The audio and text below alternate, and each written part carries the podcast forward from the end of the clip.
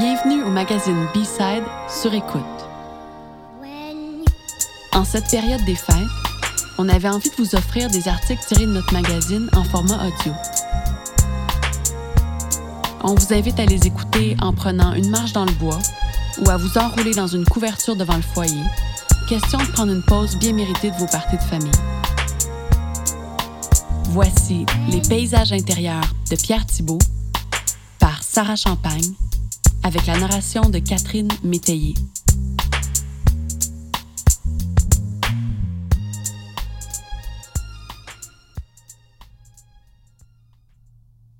Une pièce qui se réchauffe.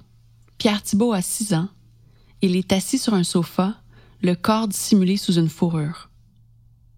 Dans ce refuge de Rivière-à-Pierre, à une centaine de kilomètres au nord de Québec, il fait 25 degrés sous zéro, à l'intérieur comme à l'extérieur.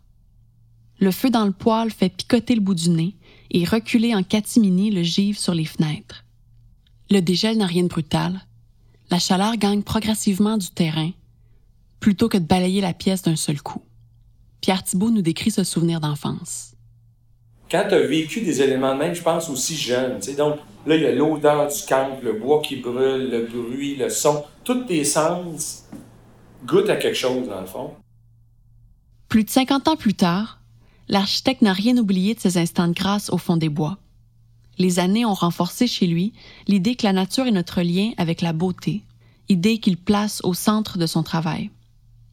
La nature lui sert de laboratoire et il la sublime à son tour dans ses créations. Il est assurément ce qu'on appelle un star architecte, l'un des seuls que les profanes québécois puissent nommer, et peut-être bien le Frank Lloyd Wright du Nord.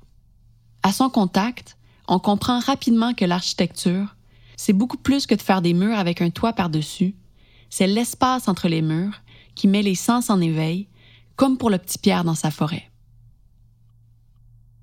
Tableau L'architecture.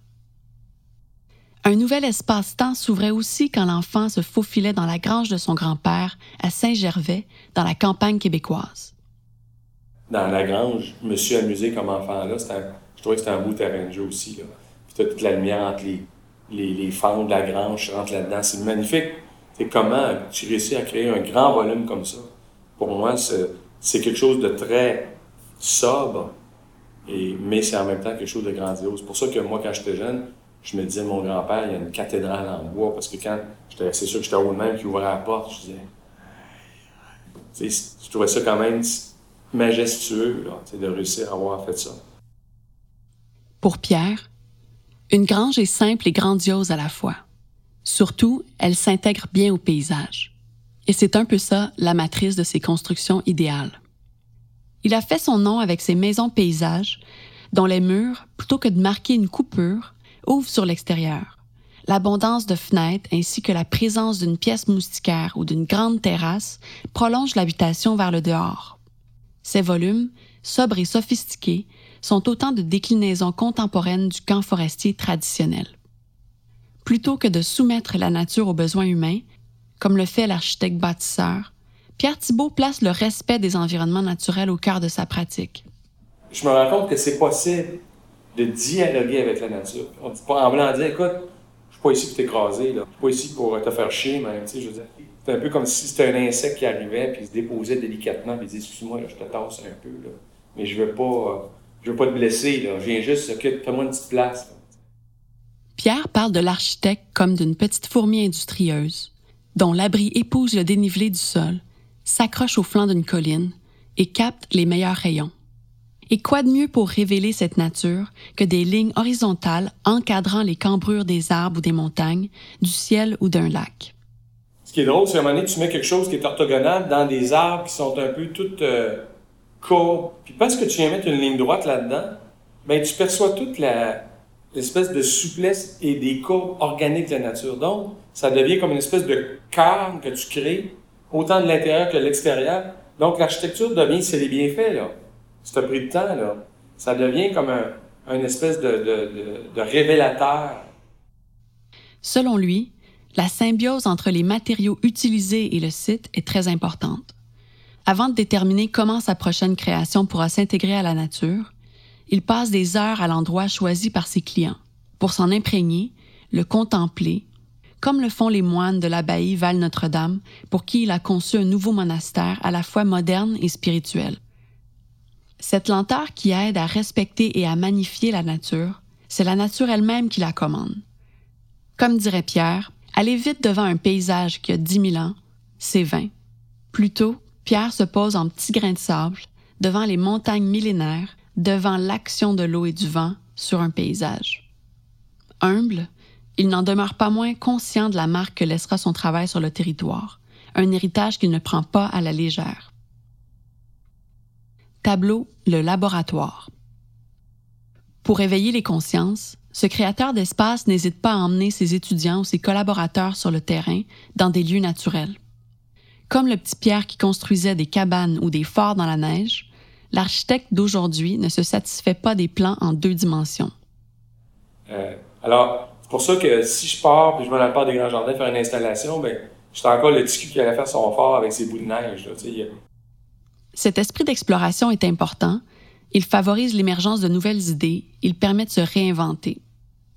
Avec ses coéquipiers, l'architecte part à la conquête de possibilités inexplorées dans le plus grand laboratoire du monde, la nature. Ces sorties ont aussi un côté minimaliste qu'il entretient à dessein. Les installations réalisées avec ses étudiants ou ses collaborateurs partent de très peu de choses. Des matériaux, des formes éphémères suffisantes pour changer les perspectives. Des carrés de tissu blanc flottant sur de grands bâtons, sur la blancheur de l'hiver, un atelier en mouvement déposé sur un plan d'eau, puis sur un autre. Son projet Les Chambres Blanches, au célèbre jardin de Métis en bordure du fleuve Saint-Laurent, en est l'exemple le plus achevé. Né de créations en tissu animées par une chorégraphie d'ombre, il a d'abord pris racine à Montréal avant de migrer vers ce vaste endroit où il s'est déposé pendant quelques années. Graduellement, ces chambres se sont intégrées au paysage, s'appropriant l'espace, alors même que les visiteurs se les appropriaient en retour. Certaines sont simplement composées de planches blanches, montées en bloc et dévoilant des interstices de lumière. D'autres sont des installations éphémères des étudiants ont été invités à construire des maquettes de maisons, puis à en extraire le concept, la structure, pour finalement les transposer dans la réalité. Puisque cette architecture est éphémère et légère, elle confère une grande liberté de création. Selon Pierre, c'est une encyclopédie des possibles qui s'imprime dans la tête des apprentis architectes, dans laquelle ils peuvent puiser une fois de retour à l'université ou à l'atelier. Tableau, l'école. Si on pouvait apercevoir les paysages intérieurs de Pierre, il y aurait la ligne d'horizon du fleuve Saint-Laurent, le jeu de ses marées, un refuge à l'odeur de cèdre encore en construction, et très probablement une école en forme de beigne. Cette école, il l'a visitée lors d'un voyage au Japon. Elle est construite autour d'une cour intérieure de récréation, flanquée de toits verdoyants. Mentalement, il y retourne sans cesse pour alimenter son projet de meilleure école du monde qu'il caresse depuis longtemps et auquel il vient de s'atteler. Pierre se désole qu'en Amérique du Nord, l'école donne l'impression d'être un stationnement de Walmart. Il faut y faire entrer la nature, insiste l'architecte, comme l'a si bien fait le peuple japonais. Les Nippons démontrent beaucoup de talent dans l'aménagement des villes, remarque-t-il, qui tient entre autres à l'insertion d'éléments naturels ici et là, mais pas n'importe lesquels et pas n'importe comment. De leur côté, les banlieues nord-américaines exhibent des carrés de gazon et des arbustes bien taillés, mais l'univers reste semi-plastique. Pourquoi ne pas y faire passer une rivière ou un parc sinueux pour en briser la monotonie et inciter leurs habitants à marcher? Comme à Copenhague, autre ville fétiche de Pierre Thibault. Tu arrives dans une ville comme ça, tu vois les petites familles, ils partent de chez eux avec leur petit sac à dos. Ils partent en vélo ou à pied, puis ils partent pour la journée. Mais là, ils partent d'un parc à un autre, des réseaux, des piétons qui sont. Ça coûte rien faire ça, là. Est-ce qu'on peut pas remettre aussi, même les gens des banlieues, avoir le plaisir de se déplacer à pied? Ça n'a pas coûté le coût d'un kilomètre d'autoroute. T'imagines en termes de bonheur citoyen? Ces solutions permettraient de mieux organiser nos villes et de contribuer au bonheur collectif, mais elles seraient aussi un antidote aux embouteillages et aux émissions de gaz à effet de serre. La région de Montréal pourrait contenir la population du Canada en entier si elle avait la densité du Grand Tokyo, note l'architecte. Ses bras bougent plus vite quand il s'attaque à l'espace public. La tyrannie de l'ordinaire le tourmente. Il déplore que peu de gens s'élèvent contre un modèle qui n'a pas d'allure. Et quand il s'agit de trop, Pierre Thibault se voit forcé de retourner à l'odeur de cèdre de sa maison à la campagne, de prendre un bain de forêt ici ou un bain d'idées ailleurs, qui ultimement fera pousser un peu plus de beauté, un peu plus de bonheur. Sarah Champagne signe cet article dans le numéro 3 de notre magazine Papier. Si vous avez aimé ce que vous avez entendu, abonnez-vous à Magazine B-Side sur écoute. B-Side est un média indépendant qui se consacre à créer des ponts entre l'humain et la nature. Pour découvrir tous nos contenus numériques et imprimés, visitez-nous à bside.media. Narration, montage et réalisation, Catherine Métayer. Édition, Jean-Daniel Petit et Élise Legault. Musique originale, Jeremy Young.